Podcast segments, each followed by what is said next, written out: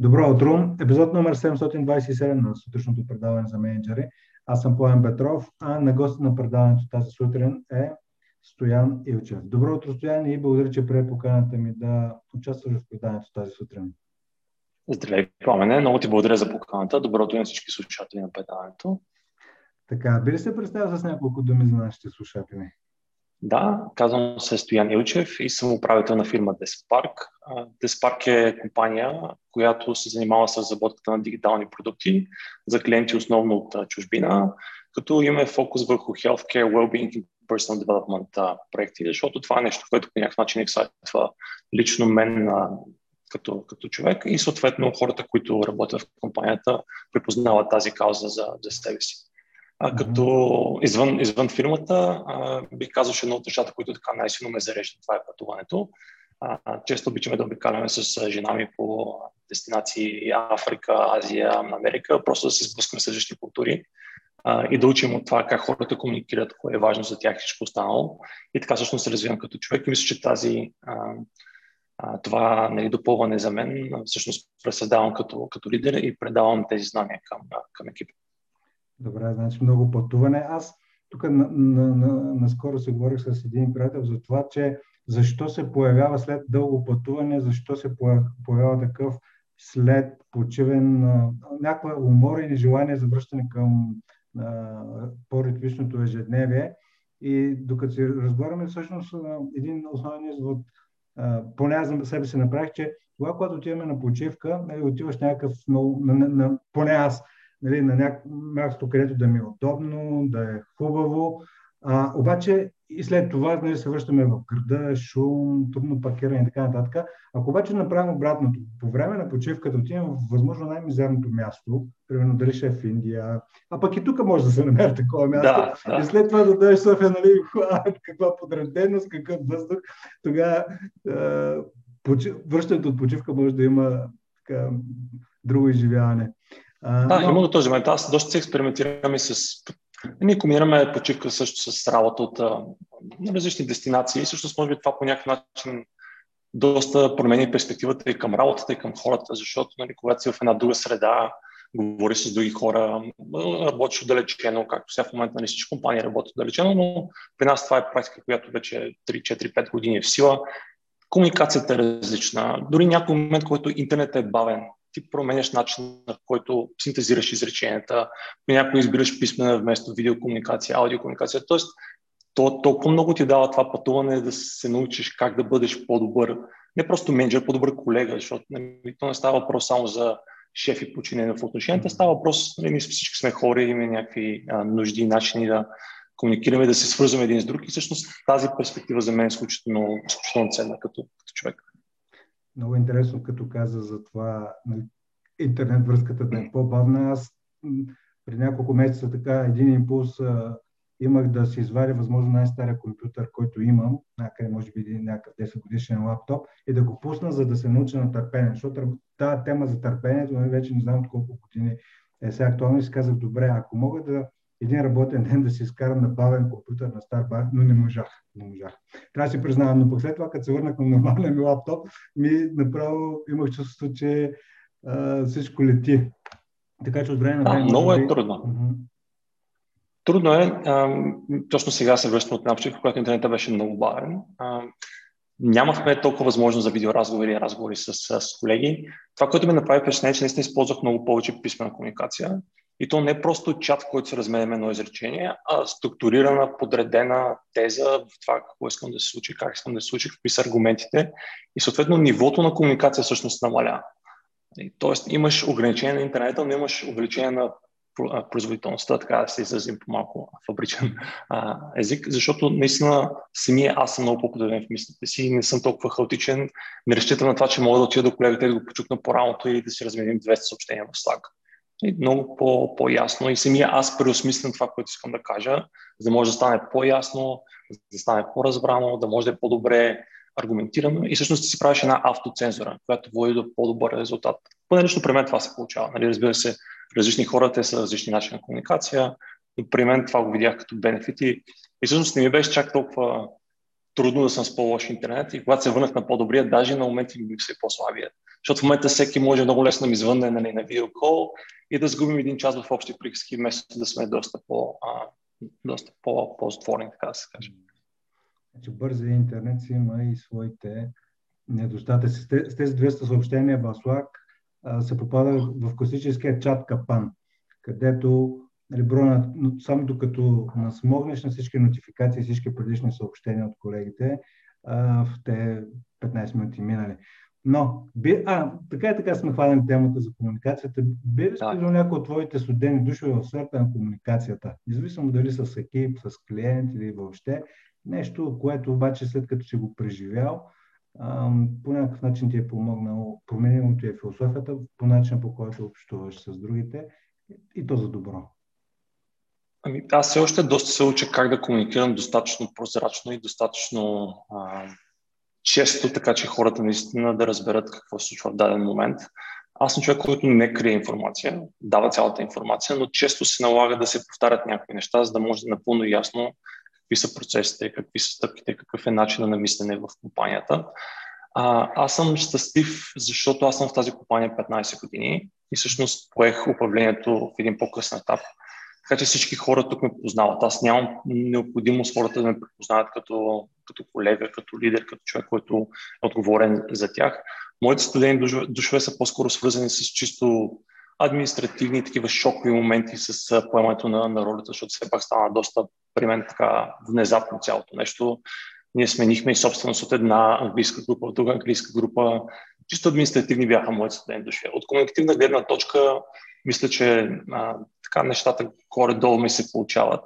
А, но пак казвам, че винаги може все повече и повече да се комуникира, защото едно от нещата, които често чувам като критика към себе си е трябва повече да over-communicate това, което искаш да кажеш.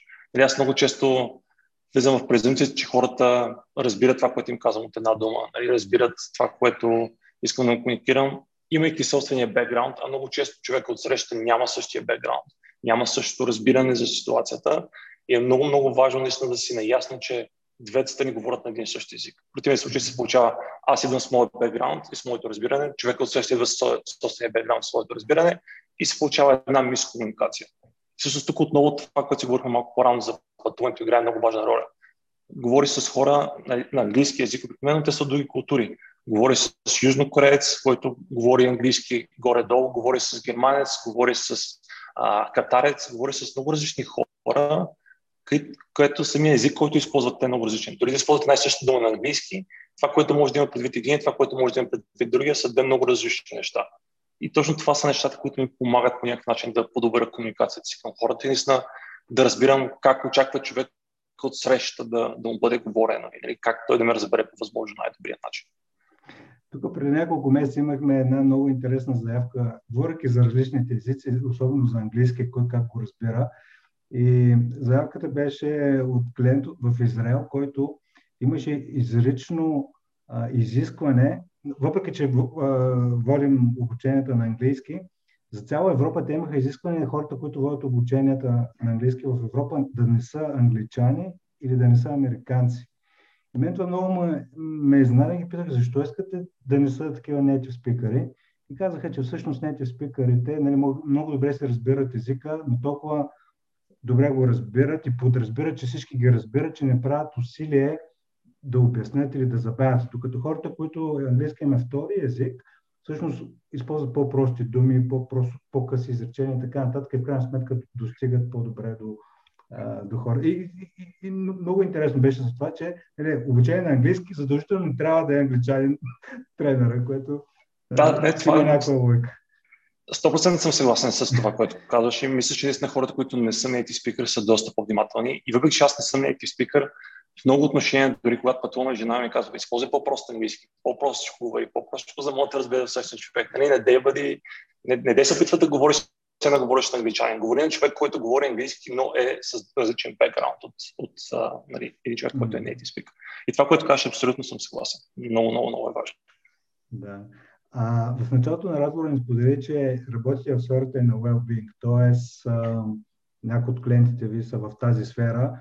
И от една страна, може би ще е интересно, ако в комуникацията и работа с тези клиенти се установил нещо, което помага на хората, особено в тази среда, в която работим последните 12-13 месеца, но и сам в своя екип, ако се е идентифицирал, нещо, което помага на хората, работейки все повече дистанционно, все повече нали, в, дори не е работа от вкъщи, а работа от всякъде. Нали, това вече е още по-актуалният термин. Работейки от всякъде, лично, или може би дори лично за себе си, как, били споделили някои практики, които, благодарение на които всъщност влизаш в този well-being режим, като предпазна мярка от професионалното прегаране. За мен е много важно да има емпатия в комуникацията. Наистина да успееш да разбереш дори човек в какво състояние, да успееш да видиш връзките между проектите, по които работят, липсата на колеги, с кои хора работят, между кои колеги има химия, между кои няма толкова много, а, дали по някакъв начин удря камък в проекта, по който се е фокусирал. Всички тези неща са много важни. Когато ти а, подходиш към един разговор с това разбиране, нещата обикновено се получават. За мен е важно да има разговори, важно е да има видео разговори от време на време, така че най-малкото да видиш някаква допълнителна емоция. Въпреки, че ние, аз смятам, че от последните месеци, откакто има COVID, доста се развихме като, а, като индивиди, успявайки да познаем емоцията дори в гласа на хората. Не е нужно винаги да има видео, достатъчно е само да чуеш един човек, да разбереш притеснен ли е, не е ли притеснен, чувства ли се изоставен, чувства ли се подкрепен в този момент, а понякога дори само в думите, които използва, колко често комуникира. И това също е едно нещо, което ми прави впечатление, говорейки с, с хората, с които, с които комуникирам. Има хора, които много често са с камера, хора, които са без камера по дефолт. Но за мен, за мен е важно не винаги да караме хората да си пуснат камерата само за да ги видим, а наистина да разберем, добре, този човек в момента е вкъщи. Той може да говори от спалнята си, защото няма друго пространство, което да е тихо. Искаме ли да му видим спалнята, която е разстроена, защото той е станал рано. Наистина това разбиране, а не насилствено пусни си камерата, защото искаме да се гледаме, защото това е правилото, и когато си говорим дистанционно, винаги има камера. Наистина такова подхождане. Когато подходиш така към хората, те наистина се чувстват разбрани, наистина чувстват, че има някой, който се грижи за тях в този момент. Съответно, те се чувстват много се в тази среда. Те могат да бъдат себе си, чувстват се подкрепени, имат доверие. Когато има доверие, има стабилност и екипа просперира. За мен това е изключително, изключително важно. Наистина хората се чувстват че ние се грижим за тях, а не просто ние сме някакви работодатели или нали, тук сме някакви хора, които са събрали случайно, а не има много интеншен в комуникацията и в начина по който а, самата организация е създадена и самата култура на организацията. А говоряки за културата, какво би, какво би споделил, особено може би за нашите слушатели, които в един момент могат да решат да се пресенят към Дес Парк, кое е нещо, което според теб отличава Дес Парк? като, като култура, като вътрешна комуникация, като среда? И то клишето винаги е вярно, хората са това, което така. Прави Деспак специална компания. Много от хората тук са заедно с нас, може би от 15 години, някои от тях от 10, от 5. Имаме екип, който е с нас много време, той е много добре сплотен. Нивото на комуникация е изключително приятно, хората са страхотни, усмихнати, загрижени един за друг наистина има грижа. Когато някой има нужда от подкрепа, няма да има човек, който да каже не. Винаги ще се опита да помогне с каквото може да помогне. И за мен проектите са също много голяма част от културата. Нали, при нас няма проекти, които са свързани с примерно, гамблинг или такъв тип неща, които нали, аз нямам нищо против хората, които се занимават с това, не искам да позвучи така, но по-скоро нас не обединяват тези проекти, които имат някаква кауза. В момента работим примерно с УНИЦЕФ в България, правим един проект за тях, който е страхотен хората са супер въодушевени от това, което се случва. Помагаме на медицински сестри в Англия да си намерят а, работа. Помагаме на хора, които са в големи организации да се чувстват подкрепени чрез резиленс програми, които създаваме заедно с наши клиенти в UK. Всички тези неща по някакъв начин хората препознават като кауза. И когато работиш в една среда, в която има някаква кауза, хората се чувстват част от нещо по-голямо от това да дойдат на работа в 9 и да тръгнат в 6.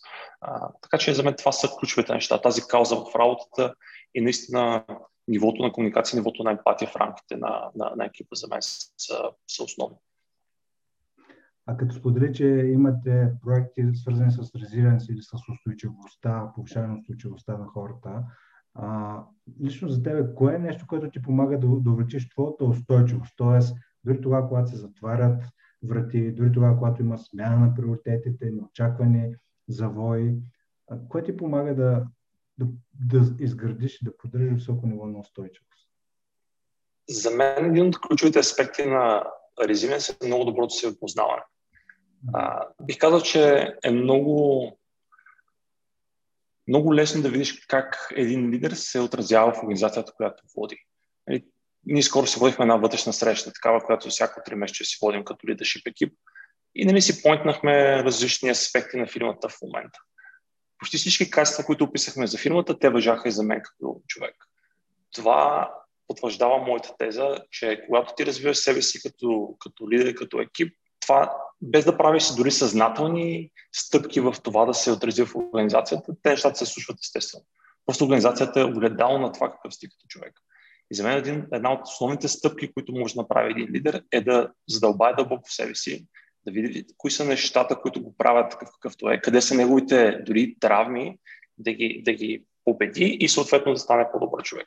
И може би нещо, което на мен най-много ми помага в този аспект е а, това, че работя с психотерапевт, който психотерапевт ми позволява всъщност да, да направя себе си по-добър човек и по този начин косвено направя да спарк по-добра организация да бъда за пример на хората, които по някакъв начин виждат в мен, в мен лидер. Това е номер едно за мен като а, подход.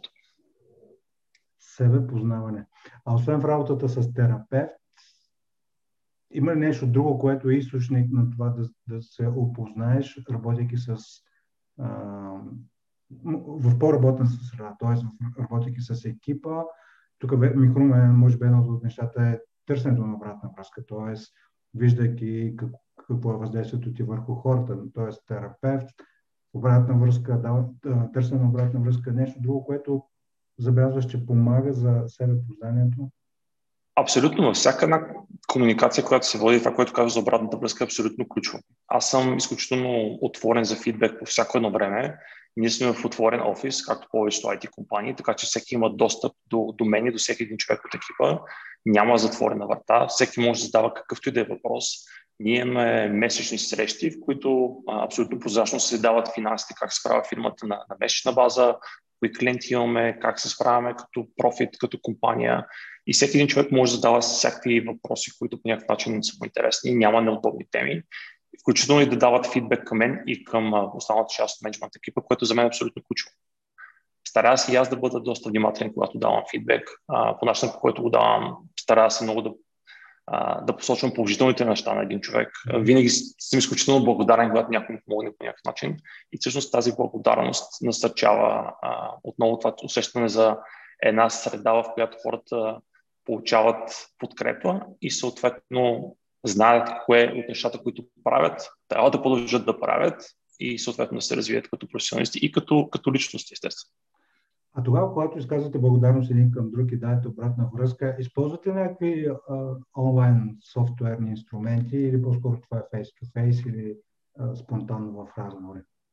Аз бих казал, че го правим всеки един момент, когато а, имаме възможност face-to-face, правим го дори с емотита, правим го в Slack, правим го по имейл, правим го в а, телефонни разговори, нон-стоп. Наистина това, това усещане да знаеш, че си помогнал някой да свърши нещо и този човек също ти е благодарен, е толкова зареждащо, че дори няма значение как, как го е получил фидбека човека. И аз само за себе си, когато помогна на някой и той човек наистина genuinely, искрено ми благодари, за мен това това е супер зареждащо като, като човек.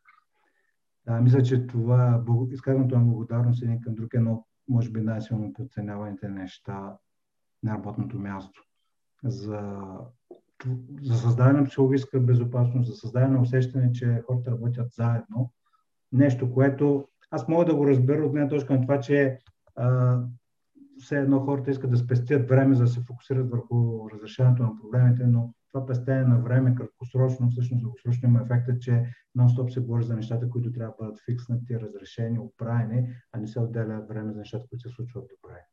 Абсолютно съм съгласен. Ние като съберем на тези лидерски срещи, винаги проблеми, проблеми, проблеми, проблеми, някакси изглежда всичко много безнадежно. Все едно трябва да затворим нали, фирмата и да отидем да правим нещо друго. Но всъщност има толкова много неща, за които можем да бъдем благодарни, толкова много положителни аспекти на това, че съществуваме това, че сме тук, това, че тези хора са тук, това, че въпреки пандемия и всичко останало не освободихме нито един човек, не намалихме с нито един лев заплата на нито един човек, включително и на офис менеджерите ни. Нали, тези неща, според мен, трябва да бъдат рекогнайзнати. Даже имаше хора, които при нас се практика, хора, които им омръзва една сфера да минат в някаква друга сфера на компанията. И това е нещо, което някакси затвърждава това, че хората са много важни за нас, а не просто профита на компанията или някой проект или нещо там. Наистина, показвайки им, че people first е културата на компанията, те се чувстват страхотно и дават все повече и повече от себе си, което е това, което в крайна сметка всяка една компания търси, защото това, което се генерира като приходи, обикновено то се връща обратно в компанията, в развитие и, и всичко останало. А вашия, в контекста на Despar, какво означава People First? Много неща означава. Означава наистина хората да имат свободата на първо време да, да преценяват кога да се фокусират върху работа, кога да се фокусират върху личен живот. Те избират кога и откъде да работят. Още преди пандемията, тази всъщност може би бих казал почти винаги, но може би последните 3-4 години, ние сме позволявали на хората да бъдат от вкъщи колкото поискат. Важната работа да свършват откъдето искат от къщи, от искат от Карибите да работят, няма никакво значение за нас, стига да, да бъдат на разположение. Нямаме core working hours от 8 до 5 и имаме свобода, ако трябва да отидеш до детската градина да си закараш детето или да си вземаш детето от училище или да отидеш да смениш гумите от летни на зимни, това за нас е окей. Okay. Стига в крайна сметка ти да имаш отговорност, личната отговорност да свършиш работата, която си поел като ангажимент и съответно по някакъв начин да не пречиш на колегите си. И това е изключително важно за нас. Всеки един човек в екипа има лаптоп, може да работи от всяко едно пространство в офиса, включително нали, извън, извън офиса. За нас това е изключително важно. People First означава да развиваш хората, които имаш. Ние имаме специални educational бюджети, които всеки един човек може да си използва за това да се а, запише някаква конференция, да си запише някой онлайн курс. Много често дори екипите, много ми харесва колко са така, изобретателни, понеже все пак имаме лимит на образователните бюджети. И ако си харесат нещо друго, отново екипността, те казват, ай, аз ще дам малко от моя бюджет, ай, аз ще дам малко от моя бюджет, така само да съберем стоеността нали, на, на курса, който са си харесали, после си споделят нали, юзернейма и паролата и всъщност се получава екипност от нещо, което по някакъв начин е ограничаващо. Тоест, ако имаш, примерно, 100 лева бюджет, пък искаш да купиш нещо за 300 лева, ето ги трима души, които се обединяват и всъщност създават усещането за екип. Те хора имат обща кауза, имат обща идея. Нали, всеки е готов да даде с последните си нали, парички от бюджета си, само и само нали, да, да случи това, което искат. И за мен, за мен това е people first. Означава, ако някой е, а, има нужда от поспешност да отиде някъде днес и няма да може да работи нали, в конкретния ден, в конкретния час, да има разбиране. А, означава наистина да, да даваш възможност на хората да избират понякога, разбира се, ще все пак сме бизнес, по кои проекти работят. Означава, когато има неразбирателство между даден клиент и между даден екип, да понякога да кажеш да на екипа и да кажеш не на клиента. И знаеш, че осъзнаваш, т.е. напълно осъзнаваш риска за бизнеса в този момент. И ти ще го загубиш този клиент. Губики този клиент, ще загубиш част от профита си като компания, но в крайна сметка за теб е по-важен екипа и са по-важни хората и с най-добри чувства се разделяш с клиента и казваш, аз искам да запазя този човек. За мен е важно този човек да е тук още утре, е важно да е тук с 10 години. Този клиент в момента така се е случил, не е правилния. И хората, когато видят, че ние избираме тях пред някои клиенти, което естествено, че избираш човека вместо парите, те казват, нали, за мен това, е, това означава, тук аз чувствам сейф и съответно това е компания, в която бих искал да работя. Много интересен казус за фокусиране и, и за подреждането на приоритетите. Кои хора, т.е. колкото и да е интересен, не, нали, може да, в публичното пространство да звучи много добре, клиентите са ни важни. Мисля, че не за толкова се говори, че хората вътре в компанията са ни важни, но тогава хората, когато се чувстват стабилни, с здрав гръб, оценение на работното си място, ще, ще направят неща, за които клиентите дори не си мечтаят дори не очакват от тях, когато имат хора, които са се чувстват добре на работното си място. За съжаление обаче в големите компании не винаги се получава така, където на всяка цена трябва да придобият клиенти. Се, се случва, се получава такива ситуации, в които някой телеком продава на 70 годишна баба 5 сим карти. Нали? Защо? Защото трябва да си направят таргета, вместо да го има този здрав разум. Абсолютно е така. В крайна сметка, всяка една компания има своите таргети. Нали, имаме моменти, в които не сме успявали да ги стигнем, разбира се, но знаем, когато хората са щастливи, нали, те дават всичко от себе си. Те са отговорни за... Нали, много ми харесва нали, Саймън Сине, който е толкова известен. Той казва, нали, пита на доста CEO-та, коя е тяхната, кой е техния приоритет. Нали, много от тях отговарят customer. Не, не е customer нашия приоритет. Нашия приоритет са хората, които вече са отговорни за хората, които са отговорни за клиента. Така че когато аз се фокусирам върху хората, всъщност помагам на нашите клиенти да постигнат това, което могат да постигнат. Защото ако аз поставям клиента на първо място, това означава, че поставям хората на второ, което не е нещо, което аз бих искал да се случва. Когато поставя хората на първо, това означава, че клиент ще получи много по-висока услуга, защото хората се чувстват подкрепени и са в една среда, в която наистина чувстват, че могат да дадат максимум от себе си. Много ти благодаря, че го споделяш това нещо, защото мисля, че това ниво на откровенност, колкото повече и, или независимо кое формално хората си го поставят на, на, на първи и на втори план, дали фокус върху екипа или фокус върху клиентите, тогава, когато се излезе от политическото говорене, хората много по-лесно, дори аз като клиент, примерно, много повече бих, с по-голямо уважение бих подходил към доставчик, който именно има такъв фокус, а не са просто едни слогани, че клиенти са най-важни и в същото време 30 минути седя кол центъра нали, на изчакване, обаче клиенти са най-важни. Да, абсолютно. Не, ние сме имали, много, много, много ми харесва този пример, който даваш, защото ние сме имали случаи, в които а, водили сме разговори с клиенти, в които казваме, ти имаш един човек, който работи по твоя проект. Този човек от самия факт, че е сам, това не се отразява добре на него. Той се чувства, че няма с кого да обсъди казусите, няма с кого да, а, нали, да, да сподели самата работа, която върши. И с нас това не е окей. Okay. Нали, ти трябва или да а, разраснеш екипа с нас, или просто трябва да намериш някой друг човек, който да ти помогне, защото в крайна сметка за мен този човек е важен. Когато този човек се чувства изоставен сам в този проект, нали, той какво може да даде? И той, той се чувства абсолютно сам. И когато човек работи сам, това не е окей. Okay. И просто такъв, такъв тип ниво на разговори за мен е изключително ключов и показва всъщност какви са ценностите и на компанията и на, на хората. Разбира се, има и случаи, в които се нали, пак казвам, бизнесмен, нали, не всичко е перфектно, но това е, това е нещо, което за нас е важно и постоянно се опитваме да го, да го практикуваме. Тази откровеност. Ако човека не е правилния от среща като клиент и ние не сме правилният човек, който да изпълни неговите изисквания, няма лошо чувства, разделяме се и тази прозрачност е абсолютно важна.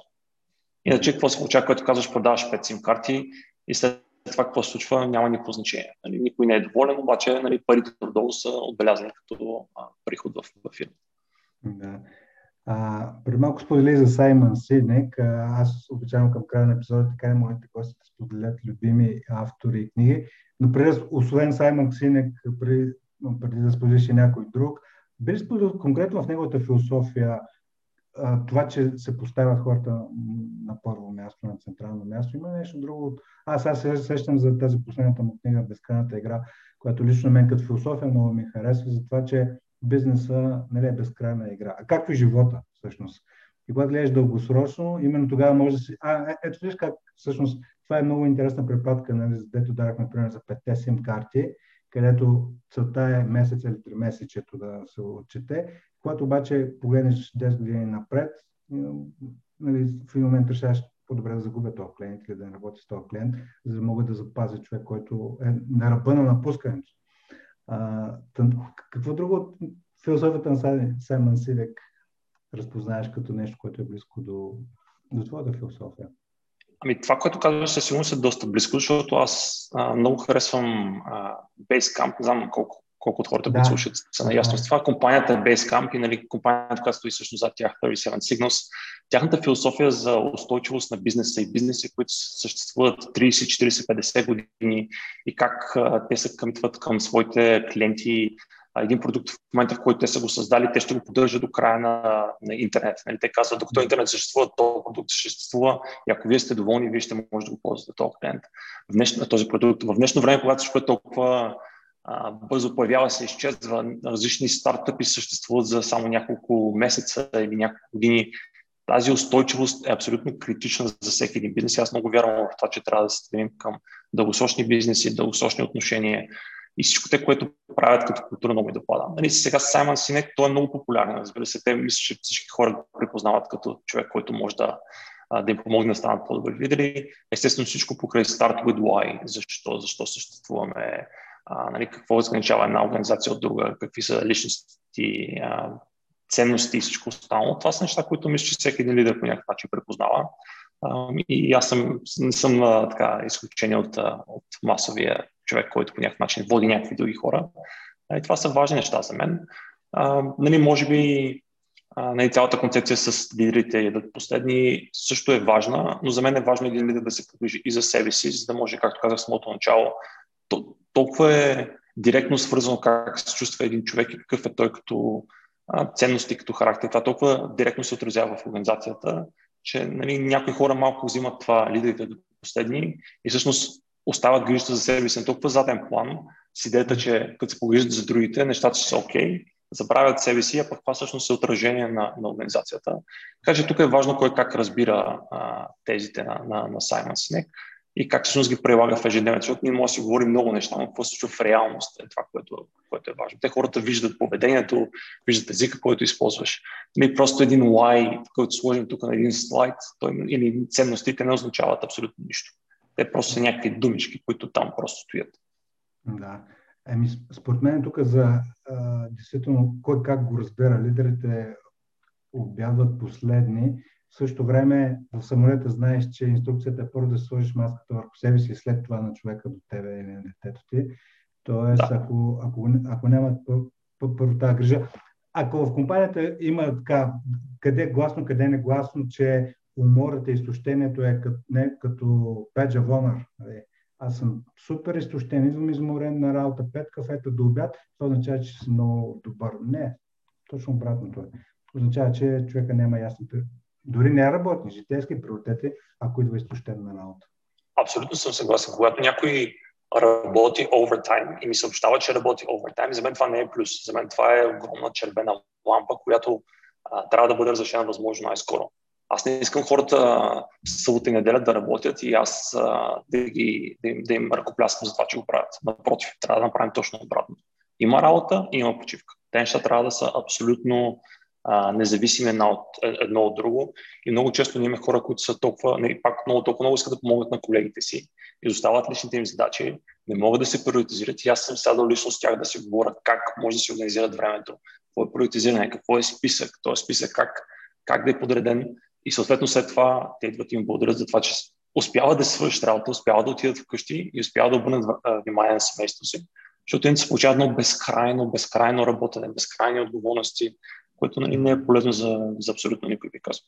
Работата няма край. Като каза Basecamp, се сещам, че всъщност двамата души, които са основали компанията, имаха една книга. Минало, миналото лято я четах, но сега ми избягва а, заглавието на книгата, но ще спомня нещо много отчетливо, което ми направи впечатление в нея, а именно, че базата, мисля, че централата беше в някъде в Чикаго, да. на компанията, обаче значи, те наемат от целия свят, нали, от, включително и от а, Силициевата долина. Начин обаче, по който се определя за заплатите на база на най-високата цена, цена на труда в Силициевата долина. Тоест, дори човек да живее в Африка или в България, получава американска заплата. Да, това, това е страхотно. Тоест, не защото хората са го искали, а те просто го дават, защото така е справедливо. И вече всеки, който иска там да живее, но на всички заплатите са като в Калифорния. За разлика, нали, аутсорсинг, който пък идва в България, точно обратното. Щом живеете в България, двойно по-низки заплати или тройно. Да, абсолютно е така. Абсолютно е така. Даже в България доста компании понеже нали, ние не имаме хора от различни части на България, ако си примерно в някой по-малко граче, заплата, която получаваш е по-ниска, защото нали, там стандарта на живота е по-нисък спрямо София. Сега ние не имаме хора извън България, но хората, които са в България, са на абсолютно на същото ниво.